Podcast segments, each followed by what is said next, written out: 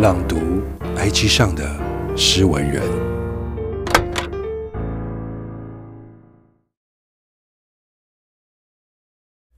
慢慢拾起生命中的碎片，缓缓拼凑更喜欢的自己。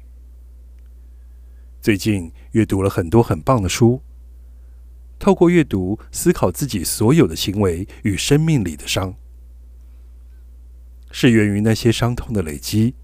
又或是本身与生俱来的特质，这些都是学校没教，却如此重要的事情。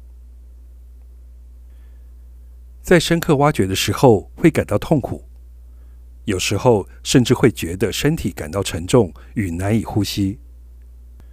包含一直以来接收语言及生长环境所带来的相关习惯、思维模式与实践。也让自己在成长过程中不知不觉对身边的人造成伤害。了解这件事情时，感到深刻的愧疚与悲伤，也才发现不知不觉被要求早熟的我，在还没成为大人前就被要求成为懂事的人，成为特定的样子，也总是靠着付出和努力证明自己的价值。所以，当不被肯定或被忽略的时候，总会特别伤感。可是，我本来就是有价值的呀，不需要这样去证明的。因为不断了解自己，才能选择从自己开始改变。因为每个人都是涟漪的核心。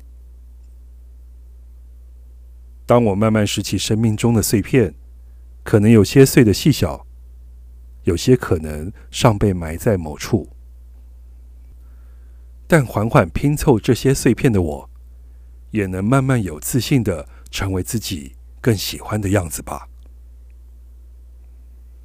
作者：小丽莎。